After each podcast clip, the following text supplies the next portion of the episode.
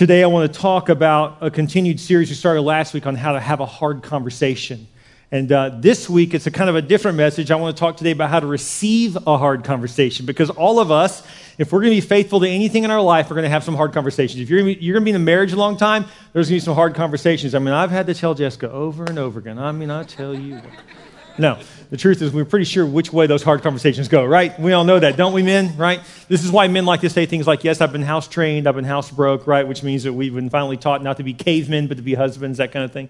But the truth is, you're going to be married a long time, you're going to have to have some hard conversations. If you're going to be in ministry a long time, you're going to have to have hard conversations. If you're going to be at the same job for a long time, that's how you build a career is you have to be able to receive some hard feedback and have some hard conversations and, and process that. And so this is a really big deal. And we find it all through the Bible, people having confrontations, whether you're the one having to do the confronting or whether you're the one having to receive the confronting. Either way, there is a process to that. So we're going to talk about that. Before I get started, though, one of the things that's a part of our culture here at Church Unlimited is we have a feedback culture. What that means is, is that we see it all throughout the Bible that God certainly had no problem correcting his children. And so we also want to be correctable because we are the Lord's and he corrects us all the time. We also correct one another. And so I don't know if you know this, but I am corrected every single weekend in my message. And what I mean by that is after the Saturday night service, there is a feedback time where we invite a broad spectrum of people to come in my office after hearing the first sermon and give us feedback. What was good, what was bad. I always say, what made you cringe? What made you go, oh, he did say that? I always want to know those so I can correct the cringes that are unnecessary, the cringes that are necessary, because the gospel can be offensive. We don't remove those but we just ask did this communicate clearly and so just so you know that's a big part of who we are is that we are all open to criticism as a staff and so i thought rather than just tell you about that let me show you what it looks like check this out Okay, we good? Yeah. Okay, guys, always like to start with the same thing, and so uh, I always ask, what cringe do we have during the sermon? Is there anything that made you go, uh, you know? So just tell me. I have a little cringe. I was a little long. I think I can tighten it up a little more. I think I can shave five to seven off of that. If you're looking at their watch, That was one note Oh, I said is that? when you started off Mm. talking about COVID at the beginning, Uh-huh. you said a- some some things over and over again, like five Yeah, or six I kinda feel like I you stumbled at the stayed there a long time. I also didn't say the mission statement at the very beginning. I that was one of so I'm going to push that at the front and then go to Very the verse. first. Yeah, I caught that. Um, I noticed when we went back to podium tonight, was that upon request? or No, just... it wasn't. I felt a little too tied down too. You- it's funny you, you said that. were. I want to break out. I kind of did for a moment, but I, I was like, yeah, and then I went back. real I'm just gonna hmm. let production know, like, let's just go with the table Yeah, moving forward. I'm fine with it. I until really am we fine with that. ask for a podium Yeah. again. Okay. if you're okay. Yeah, with just that. do that. I think that's great. Okay. It breaks that habit for me too. It's good. Definitely. Yep. Thank you. Habit. Is there a reason why you always walk stage right? You walk stage right. No, I just do. I do it all the time. You're Okay. right. You're right. I'm real bad about not looking over. Um, Yeah. Also, and so no, I need. I mean, do I liked it because I was sitting Mhm. on that side tonight. But if I would have been on the other side, I'd be like, "Hey, like, pay attention." Did you not like me? Right. Hey, what's wrong? That's no So move both. Okay, I got it. Yeah. That's a good word. Move around. Easy. this could be something that we think about, but making like in the beginning either a disclaimer or a statement that if you do actually have anxiety, Uh-huh. that you should go to a doctor. Because I know that a lot of times, especially like people my age, we talk about having anxiety and it, it kind of triggers a lot of other people. Uh, that's a good word. That could be my joke. So I can say I'm really not a doctor, and I don't play one on TV. yeah. Yeah, that would be good. I personally, on this next one, felt a little awkward. The sex transaction. Oh, I felt a little awkward. I might be in this boat by myself, and if I am, you can. that's a it little by design. I just felt the whole thing like the way that it was presented. Like, hey, close off, let's go. I was like, oh. Oh, okay. And usually when you talk about sex and like you're funny with that, Yeah, yeah, yeah. it doesn't make me feel awkward. Okay, so if I say it with a little less crudeness, like if I just say, so uh, you know, clean the kitchen, this and that, so we're like gonna like do it, right? And Like, that's just- fine. just stop it at that? Fine. Yeah. Okay, Yeah. okay, that's good. No, that's the point. The point is not that. The point is the transactional Yeah, that's nature. good. Okay. Okay, good. I can easily do that. That's Okay. easy fix. Okay, Easy okay, fix. okay. Okay, cool. Anything else? So, a ministry moment for me was when you said, God, I'm so sorry. And he says, It's all right. Hmm. Okay. It hit home. Okay. I think It was good. we all have Yeah. something in our lives that we're just constantly beating ourselves up over that Yeah. we've done. Mm-hmm. And that was such God a saying free it's all moment right. for me. Oh, good, good. Thank you for that. I appreciate you sharing that. I'm going to make sure I really slow down on that. That's what people need. That's what that, that's what they're going to trust be that thinking the Holy about the Spirit most. is so powerful that if we'll bring them Jesus, Jesus will help them come to those other conclusions. yes. So mm-hmm. that's what it looks like. My wife actually said to me after being in several of our meetings, she said, People are so nice, like they're way too nice to you. And I said, Babe, that's probably because you're married to me. You feel more comfortable just like laying it out there, you know? I said, But I told her one of the other things too that happens is it's not, I'm not that far off the mark, not because I'm not, but because if you're getting corrected every week, you tend to pick up on those bad habits and fix those pretty quick. And so that's a huge advantage when you're open to feedback. And that's really what today's message is all about. It's not just about having a hard conversation, it's about being open to feedback, being open to someone saying, hey, there's a better way to do this. Do you realize you're coming across this way or this is happening or whatever? And so that way, if we're open to that, I told you last week I was going to teach you something this week that would help you turbo your career, really help you advance in the things you want in your life. Nothing advances you faster than letting go of the wrong habits, and nothing helps you find those faster than people who love you telling you. And so nothing will make that happen faster. Listen, if you're watching, if you're in the NFL, you're watching game film. That's why you're a pro. You want to be a pro what you do, watch your game film, and where you need to work, correct it. And so that's really what today is all about. Speaking of mission statements, I didn't say that at the beginning, so here I'm going to do right now. What are we here to do as a church?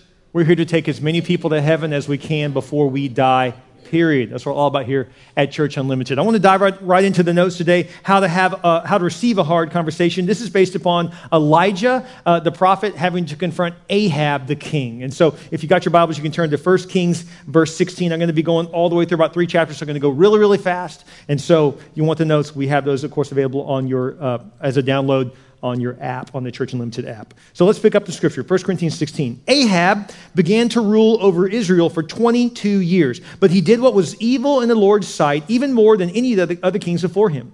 And as though it were not enough to follow the sinful example of Jeroboam, he married Jezebel, the daughter of king of the king of the Sidonians, and he began to bow down and worship of Baal. First, Ahab built a temple and an altar for Baal in Samaria. Then he set up an Asherah pole. He did more to provoke the anger of the Lord, the God of Israel, than any of the kings of Israel before him. So at first glance, what did the king do? He married the wrong girl. He, he, he fell in love with a girl that did not know the Lord. And so at that point, my question is where was, where was his friends and family? Where was a, a, you know his best buddy growing up or something that could be like, hey King, you know I love you, but what are you doing with Jezebel? Like that's not that's not the girl for you. Oh, she's awesome, I love her, and da da da. Well, but you, you know that she doesn't believe in our gods and you know all that oh, you know, it's okay. I love her. I'll, we'll, we'll get through it. We'll just make love work and it'll be, you know, and that whole thing. And so he marries this girl. So then she, of course, immediately says, I, I like my gods. I want Baal to be here. Can we bring Baal into Israel? And he's like, well, okay, sure. And so next thing you know, he's setting up a temple for Baal in the middle of Israel. And Israel is, you know, I mean, all the prophets say over and over again, all throughout the Old Testament, they're like, there's only one true God. There's only one true God. And all of a sudden you're bringing in some other false God. What are you doing? And so then it goes from that to he sets up an Asherah pole, an Asherah pole. Baal was a sex god, by the way. So it was, it was really just a pretty grotesque deal. But basically, they would have a house of Baal and they would have a, a Baal pole. And, and, these, these temple prostitutes would come and they would swing around on the pole and dance. And then men would come up and lay cash at their feet. And that was their offering. I mean, it's a good thing never happens in America anymore, right? You know what I'm saying? So this is what they would do. And so this was their form of worship. And it just, he, it kept getting worse and worse and worse in Israel. Finally, Elijah, God's spokesman, has had enough. God tells him, go see him. And this is what happens. Here's the confrontation. 1 Kings 17. And then this happened. Elijah confronted Ahab. As surely as God lives, the God of Israel before whom I stand in obedient service, the next years are going to be, a, you're going to see a total drought, not a drop of dew or rain unless I say otherwise. Let me tell you why that's important because Israel normally has what's called seasonal rains. It's off of those seasonal rains. Even to this day, they, Israel's number one export is olives and olive products. And so if you don't have rain, you don't have olives. You don't have olives, you don't have an economy in Israel, especially back then. Now they've more, they're more diversified than ever today, but back then it was all olives. And so they didn't have rain, they didn't have gross national product to sell. And so basically, God's like, look, if you're going to dis- if you're going to disobey me, you're going to bring in this false God. When you know I'm the only true God, I'm going to dry up the rain. So the first thing you know is this: if someone needs to confront you, is this number one, your actions are creating a drought. Your actions are creating a drought. And so, one of the ways you can say, God, is there anything in me that is not right? Just look at your life and see where the drought is, and that's probably where you're not obeying the Lord. And so it's like the guy who said to me, Man, my wife, she just is totally unresponsive to me. And I said, Well, that means you've probably done something that's making her not want to respond to you. And she's like, I don't know why. She just ignores me in the bedroom. Well, you're probably ignoring her in the kitchen or the living room or whatever else. And so, in other words, buddy, you, if- you are not responding the right way to, towards her, then you can't expect her to want to be loving towards you. Or the person who comes up to me and says to me, Man, my, my work keeps passing me up for promotion over and over again. I can't figure out why. Well, could it be that they've confronted you about some things you're doing? You haven't changed it. And so, guess what? You're not going to get a job promotion because you're, you're being a problem. In fact, the truth is, I hate to break it to you, if, if you're being confronted multiple times by your boss and you still have a job, consider yourself lucky actually, that they haven't just replaced you, they haven't just gotten rid of you because you're getting passed over promotion because people are, are, are, are coming to you saying, you need to work on this, you need to work on that, but then you don't work on it, don't expect to get, get a promotion. There's going to be a financial drought in your life. Maybe, maybe you are, have some good friends and, and you guys are Christians and you love the Lord and you hang out with them at church and you go out and do different activities with them. But maybe lately someone's confronted you in your friend group and they've really confronted you and said, We don't ag- agree with this or that lifestyle choice you're making and, and this really isn't God honoring. And you've blown it off and now you're wondering why they don't call you to hang out anymore. You're having a relational drought because you've ignored the confrontation they're trying to have with you. Or maybe your kids, you just you're not connecting with them well. Could it be that you're not pouring into their lives and so there's a relational drought there. Or maybe you say, I, I feel like God never talks to me.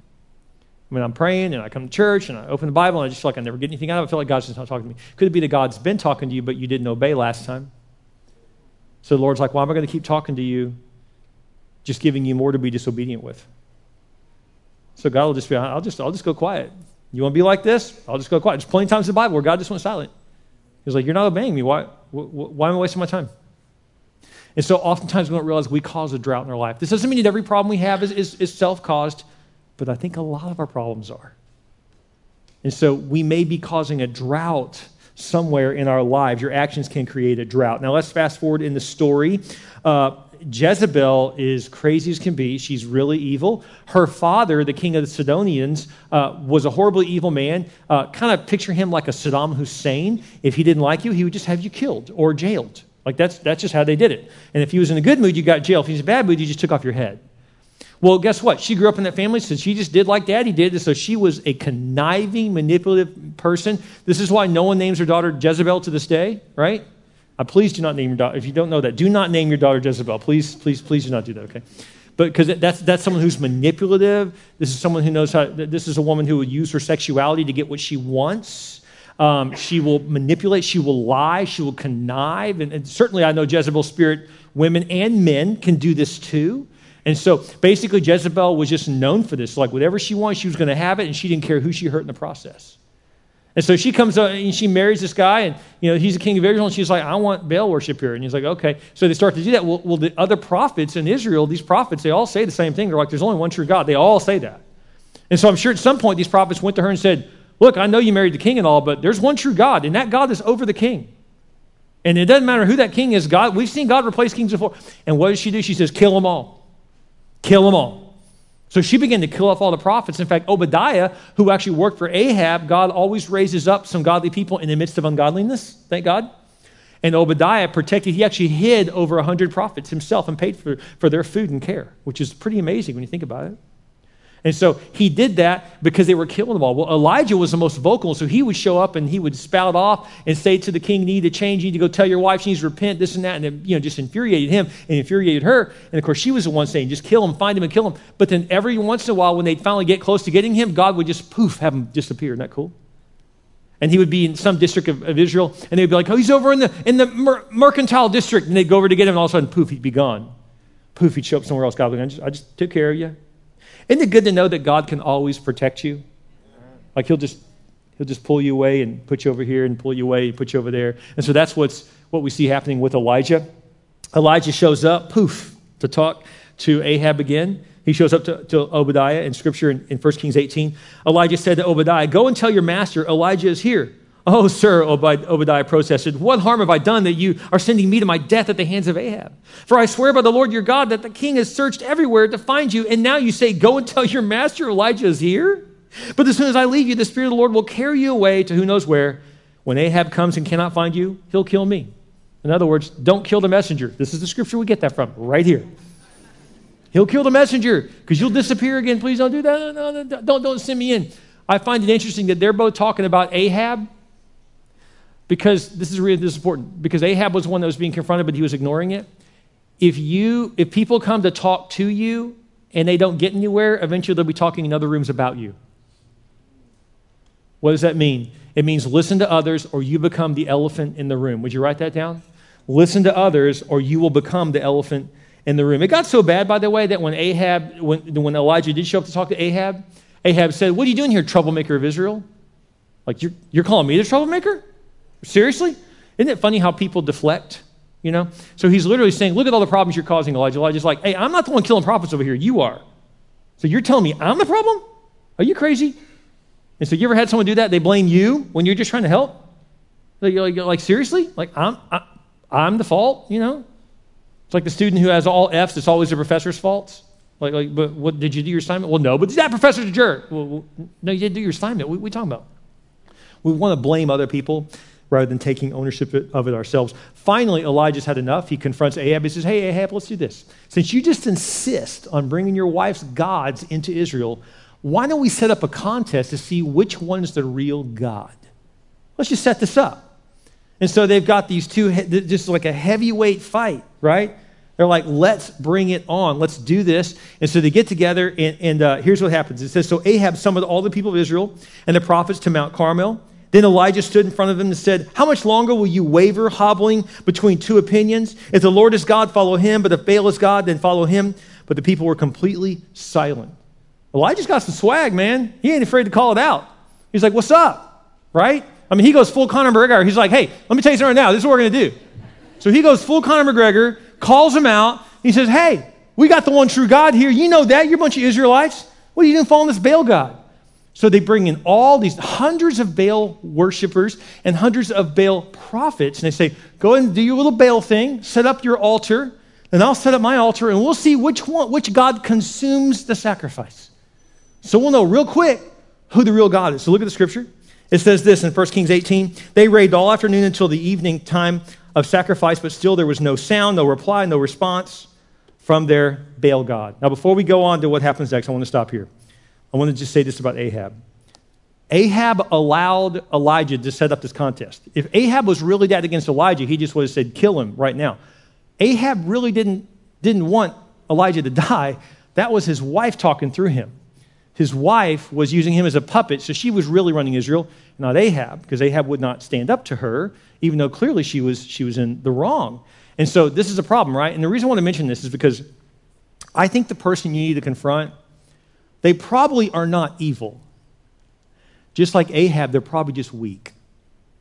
Now, I want to point this out because I want to encourage you. This is something my wife was teaching me today. It's really a powerful principle, and that is that we don't need to, don't attach motive to the person you need to confront. They probably didn't mean anything bad by it. In fact, they may not even know they've even hurt you.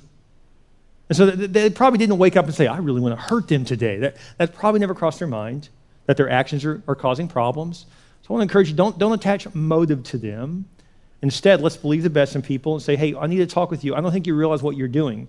So Elijah's like, look, this is hurting Israel. Look, I know your wife. You're probably trying to please your wife. Uh, you know, uh, uh, Elijah's saying to Ahab, you're probably trying to please your wife, but this is hurting Israel, man. We, we, don't, we don't have these false gods. We're, we're called the chosen people of God. We serve the God of uh, Isaac, Jacob. You, you know, that, that's, that's who our God is. What are you doing? We don't have this false God going on. And so Ahab is just really weak, frankly. And so, and I want to point something else out. Brene Brown says this, it's really powerful. She says, People with low self esteem typically do not have the strength, the, the, the mental and emotional stamina to admit they're wrong. So if you're waiting for an apology from this person, it's probably not coming. So just, I'm, I'm, trying to help you. You may say, well, that's really disappointing. I, I, know, but I'm just telling you, a lot of people are still mad at someone because they haven't received. They're just, if you try to demand an apology from someone who is not able to do that, you're going to be disappointed. Here's why. Because uh, Brene Brown is a researcher of shame. She researches people that carry shame, and we all have some shame to some degree. Thank you in Christ, we can be forgiven for all those things. But if someone's carrying around shame, and they ha- if they have to admit that they're wrong and apologize to you, then that means they have to carry that. And for people who do not have a strong self esteem, it's too much for them to carry, it will break them. So, what I'm trying to tell you is that have compassion on them. So, the goal is not in this confrontation to get an I'm sorry, the goal is to be heard. If you get an I'm sorry, wow, that's just gravy, that's grace, that's wonderful.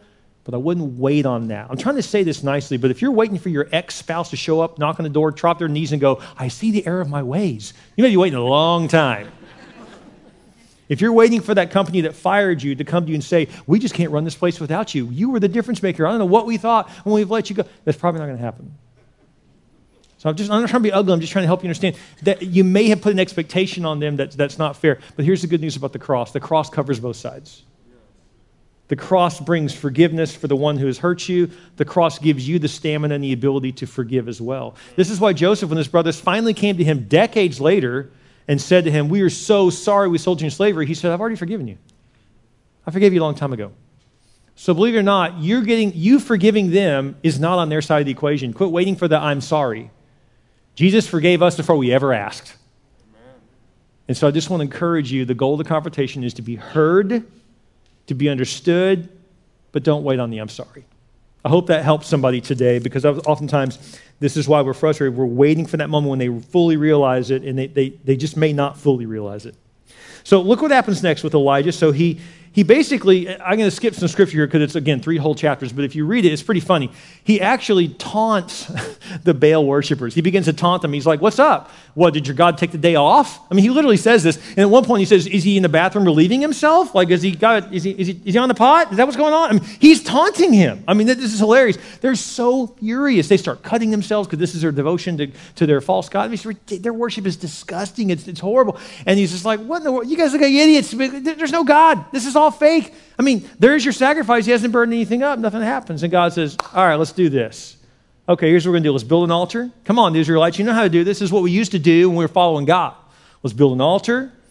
Let's, let's, let's kill this oxen. Let's get up here. Let's lay, it, let, let's lay it across here. Pour water on it. You know why he did that? He was going full David Blaine, making this look really impossible. He's like, let's pour water on it because we're going to expect God to light this on fire. So let's dump water over it first. Like, what? Like, that's not like, don't you mean like, you know, slip a little like gasoline on there? No, no, no, no, water. The whole thing, water. He's like, what? So you're making it hard for God to do this, right? of course, nothing is too impossible for God. Look what happens. Elijah the prophet walked up to the altar and prayed, Oh Lord, prove today that you are God. Answer me so these people will know that you are God and you have brought them back to yourself. Can I just stop and point out the confidence of Elijah right now? You know what most of us do? Oh Lord, I pray you'd heal this person. But God, if you don't, we know you're. So- whoa, whoa, whoa. Why don't you stop and just believe God? Isn't it funny how we do that? Oh, Lord, I pray you just help me with this depression. But Lord, if you don't, I'll just stay faithful. No, no, God, I believe you can help with my depression. I believe you can give me a full recovery. I believe I can totally overcome this, and I'm going to stand on that faith. So he says, Oh Lord, prove today that you are God. Answer me these so these people will know that you are God and that you have brought them back to yourself. Immediately the fire of the Lord flashed down from heaven and burned up the young bull, the wood, the stones, the dust, and it licked up the water in the trench. When all the people saw it, they cried out, The Lord, He is God. Then Elijah commanded, Seize all the prophets of Baal, don't let a single one escape. So the people seized them and killed them. He ain't messing around. So he wipes them out.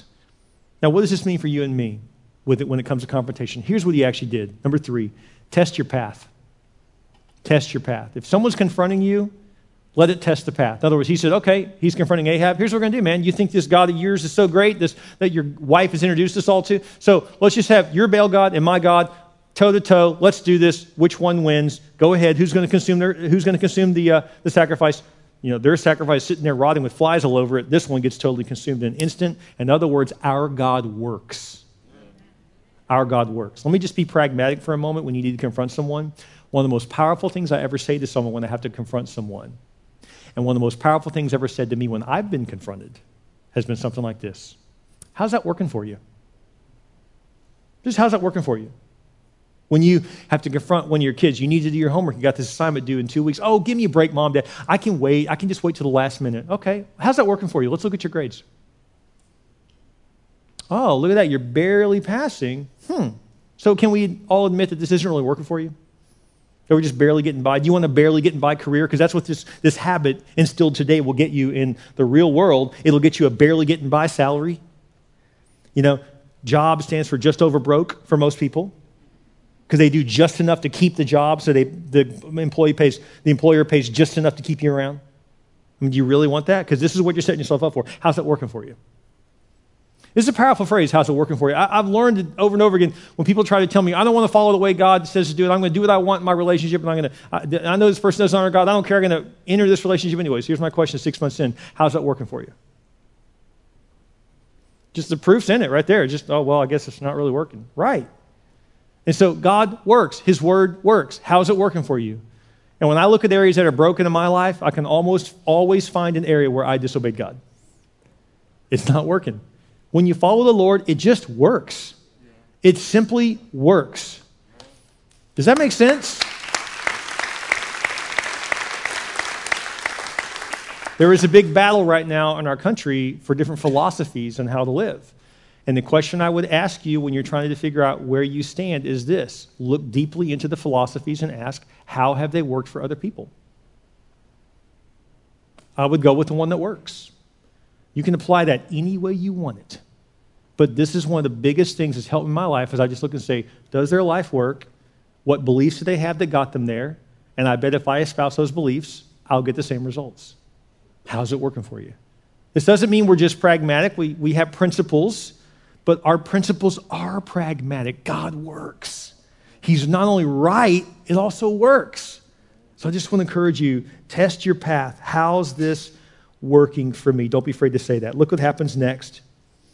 At this point, Elijah has now had one of the greatest victories of his life, but he hears that Jezebel's really mad at him for killing all of her favorite guys, all her favorite prophets. And so he says, she says to her husband, Ahab, remember she's kind of running the show, not him. She says, You tell Elijah that when I find him, I'm going to kill him. And Elijah, who has just conquered 450 false prophets, is now scared of one woman that goes and runs and hides. I can relate to that, actually. I can totally relate to that. No, but the truth is, is that he runs off and he's hiding from this one girl. What that tells me is not that Elijah was afraid, it tells me that Elijah was tired. Because you know what's exhausting? Confrontation. If you have to confront someone again and again, it's exhausting to always be like, oh, what are they going to do next? What are they going to say next? If you're always confronting them, it's just, oh, it's exhausting. And something that really helps me is that when I've had people have to confront me before, I realized I am the source of someone's exhaustion. Ouch. I don't want to be exhausting people, exasperating people where they're frustrated. Like, I don't want people to be thinking, what am I going to do? With, what am I going to do with Bill? He's such a problem. I don't want to exhaust people. So it kind of gives you compassion if someone is confronting you rather than being defensive to realize this poor soul loves me enough to confront me instead of just walking, instead of just leaving, just getting out of the situation. They're actually, they love me enough to tell me I need to work on this. And that probably is stressful that they even had to think about doing this. I don't want to exhaust them. It gives me a desire to, to change, to want to do it differently. So, number four, having to confront is exhausting. So look what happens here. I love it. So then he begins to complain to God, and I love how God does not answer him the way he wants because this shows who's in charge. So this is what he says. He says, But the Lord said to him, What are you doing here, Elijah? Because Elijah had ran to hide. Elijah replied, I have zealously served the Lord God Almighty, but the people of Israel have broken their covenant with you, torn down your altars, and killed every one of your prophets. I'm the only one left, and now they're trying to kill me too. Okay, first of all, we already know that Obadiah has hidden 100 prophets. You're not the only one. There's literally 100 of them that we know about that are hidden from just one guy. But he felt like he was the only one. Can I tell you one of the greatest tricks the enemy wants to do on you is convince you that you're the only one going through what you're going through. And that's not true. You're not the only one. I'm the only one who's depressed. Oh, yeah, no one's depressed in this world. No, we're all happy, all of us. I'm the only one who has a weight problem. Oh, yeah, you're right. Everyone else is skinny and in great shape. No one has a weight problem. You've been to the mall lately. You go to the beach. People wearing bikinis, you have no, no business wearing bikinis. People have a weight problem. I'm including myself in that. I don't wear bikinis. So this would not be good. What I'm trying to say is, is that we think we are the only one with this problem. I'm the only one that's struggling in my marriage. I'm the only one that's having a difficult time at work. I'm the only one that has a, has a family member that's difficult. I'm the only one. That's just not true. You're not even close to the only one. In fact, there are so many more people dealing with you're dealing with that there have been thousands of people who have gone before you, had the same issues. There have been books written on it, seminars taught on it, websites devoted to it. You're not the only one. And the reason why the devil wants you to believe in the only one, because then you will sit in your stupor and just cry out to God and go, I'm just, my life is so horrible. Right. And God says, Get up. Elijah, come here. And so he says, Elijah, come here. Come stand before the mountain. And Elijah's like, God, I just told you I'm the only one, and they all want to kill me, and my life is horrible. And how can you say, come stand before? And he's like, Yeah, come here, come stand. I love how God does not even listen to this. You know why? Because God never speaks to you in your disobedience as a disobedient person. He speaks to you as an obedient servant. He's like, No, we're going to do this right. Get over here. We're going to do this right. He will not let you falter. He will not let you. He, he loves you enough to speak to the best of you, not the worst of you. Isn't that good to know God's that way? So he's like, Shut your mouth and get over here right now. He stands before God. God says, Now watch this, Elijah. And so look what happens next. He says, Go out and stand before me on the mountain. The Lord passed by, and a mighty windstorm hit the mountain. So he's standing there, and God says, Hey, just want you to stand here. Now, check this out. Boom, this wind hits the mountain. It says in the Bible the mountain had cracks in it, the wind was so hard. Can you imagine? Like, Whoa! I mean, unbelievable gale force winds, bam, hit the mountain. God says, I'm not in that. Oh, that had to be you. God's like, oh no, that just means I'm near. That wasn't even me showing up yet. He's like, that was the welcome party before I get here. Then look what that happens next. The Lord passed by. Excuse me, a mighty windstorm hit the mountain, but the Lord was not in the wind. After the wind, there was an earthquake. So now he's standing there and boom, the whole, the whole world shakes. He says, Not me yet. So this massive wind, right? After the wind, there was an earthquake, but the Lord was not in the earthquake. And after the earthquake, there was a fire. Earth, wind, fire. That'd be a great name for a band, by the way. and after the earthquake, there was a fire, but the Lord was not in the fire. And after the fire was the sound of a gentle whisper. And a voice said, What are you doing here? So God had just displayed him in this huge, displayed himself in this huge way. Fire from heaven, boom, consumed everything killed all the false prophets of God, this great, huge, powerful victory. And so he's thinking, God, I need you to show up and do something big. And God's like, sometimes I just want to say something small. Yeah, yeah. Could it be that, that you're waiting on God with an earth, wind, and a fire effect, and God's saying, I'm talking to you, I'm just whispering? I wonder if there's a reason why we're always on that phone. Have you noticed it never ends? I can keep scrolling and scrolling and scrolling. Some of you guys like to swipe left and right. I don't do that, but you do. Yeah. Have you noticed that there's no end to that? It's almost like the world wants to keep our attention so long we never stop to hear a whisper. Boy, you preaching. God is wanting to talk to you. God has a word for you, and it's in the whisper. But we got Netflix going the whole time, and we got social media on the whole time, and we got the radio going the whole time, and we can't ever be off that phone for long enough for God to talk to us. But someone is here from God today because He's got something to say to you. God is in the whisper. What does this mean? What does this mean? Number four, having to confront is exhausting, but listen to God in the whisper. If you would listen to God in the whisper, maybe you don't need to be confronted by anybody else because then you'll hear God tell you because God speaks to us in the whisper. Last part of this, what does he say to him in the whisper? Oh, what he says is, is potent, it's powerful, and it hurts. And sometimes God calls me as a pastor to tell you the truth, and sometimes it's going to hurt. And this is one of those moments. I want to tell you that right now before I say this. So you're clapping now, but you won't be clapping in a few seconds here. Let me tell you right now, because when God says something, he means it. But I want to tell you, what does he tell Elijah? Because Elijah's like, Ahab won't listen. Now they're trying to hunt me down. They're trying to kill me. Jezebel's after me. And God says, Get up here. He basically says, Shut your mouth. Come stand before me. Let me show you who I am. And now I'm going to talk to you in the whisper. And then he whispers something so powerful that he keeps the whisper because it would have shaken all of Israel, which it did. And this is what he said to him. Then the Lord told him, Go back the same way you came Anoint Hazael to be the king of Aram, anoint Jehu to be, to be, the king of Israel, and anoint Elisha to replace you as my prophet. He was getting older in age, and God was saying, Okay, your time, you're almost done. And I want you to raise up the next prophet. By the way, those are the older generation who are always frustrated. Oh, I feel like I've missed my time. No, this is your time to mentor.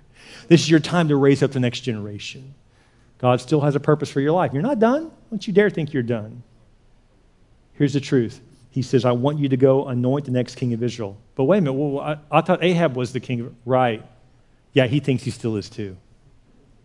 Now, let me tell you something that's going to hurt. If you don't listen to confrontations from people, I'm begging you, I'm, I'm, I'm begging you to hear this.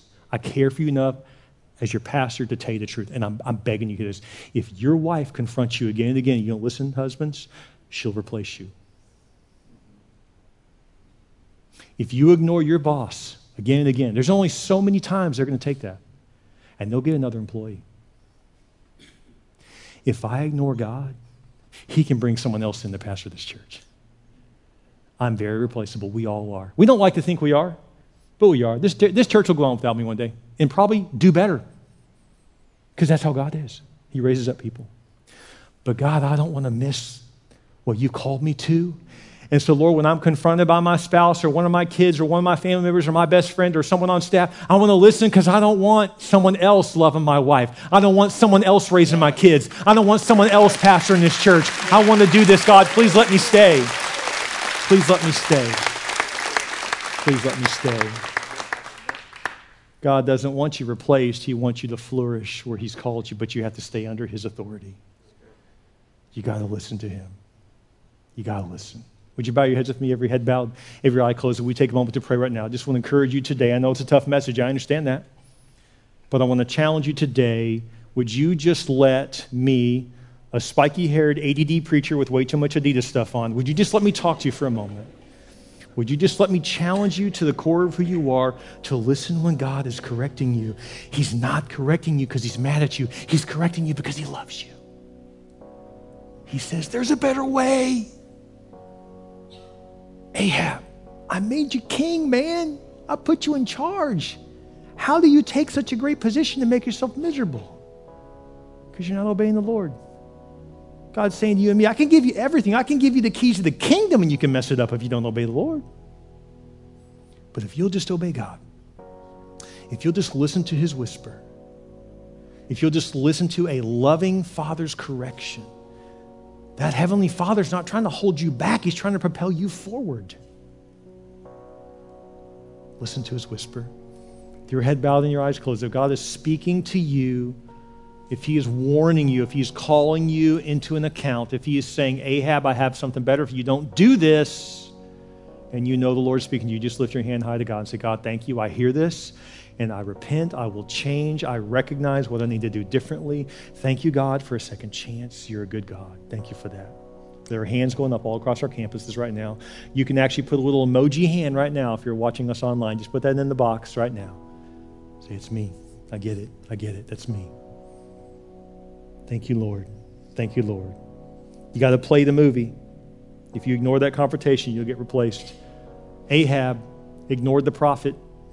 He ended up going to a battle that the prophet warned him not to go into. He died miserably. He bled out on the battlefield. Jezebel is even worse. It looked like a Game of Thrones ending with Jezebel. She was thrown out of a two story window, trampled on by horses, and eaten by dogs. I kid you not. Lord, I want to obey you. I do not want the consequences of my sin. So I repent. I hear you warning me. I receive it. You love me enough to warn me, and I love you enough to repent. I'm sorry, God. I want to turn back to you. Every head bowed and every eye closed. If you've never received Christ as your Lord and your Savior, you know, one of the things we teach is playing the movie. That means you say, if I don't change, how's this going to end? Well, here's another way to play the movie. Play the movie of your life all the way to the very end, that last day of your life. You're surrounded by friends and family that are, off, that, are, that are seeing you. You go. But then play it one more day after you die. Where are you?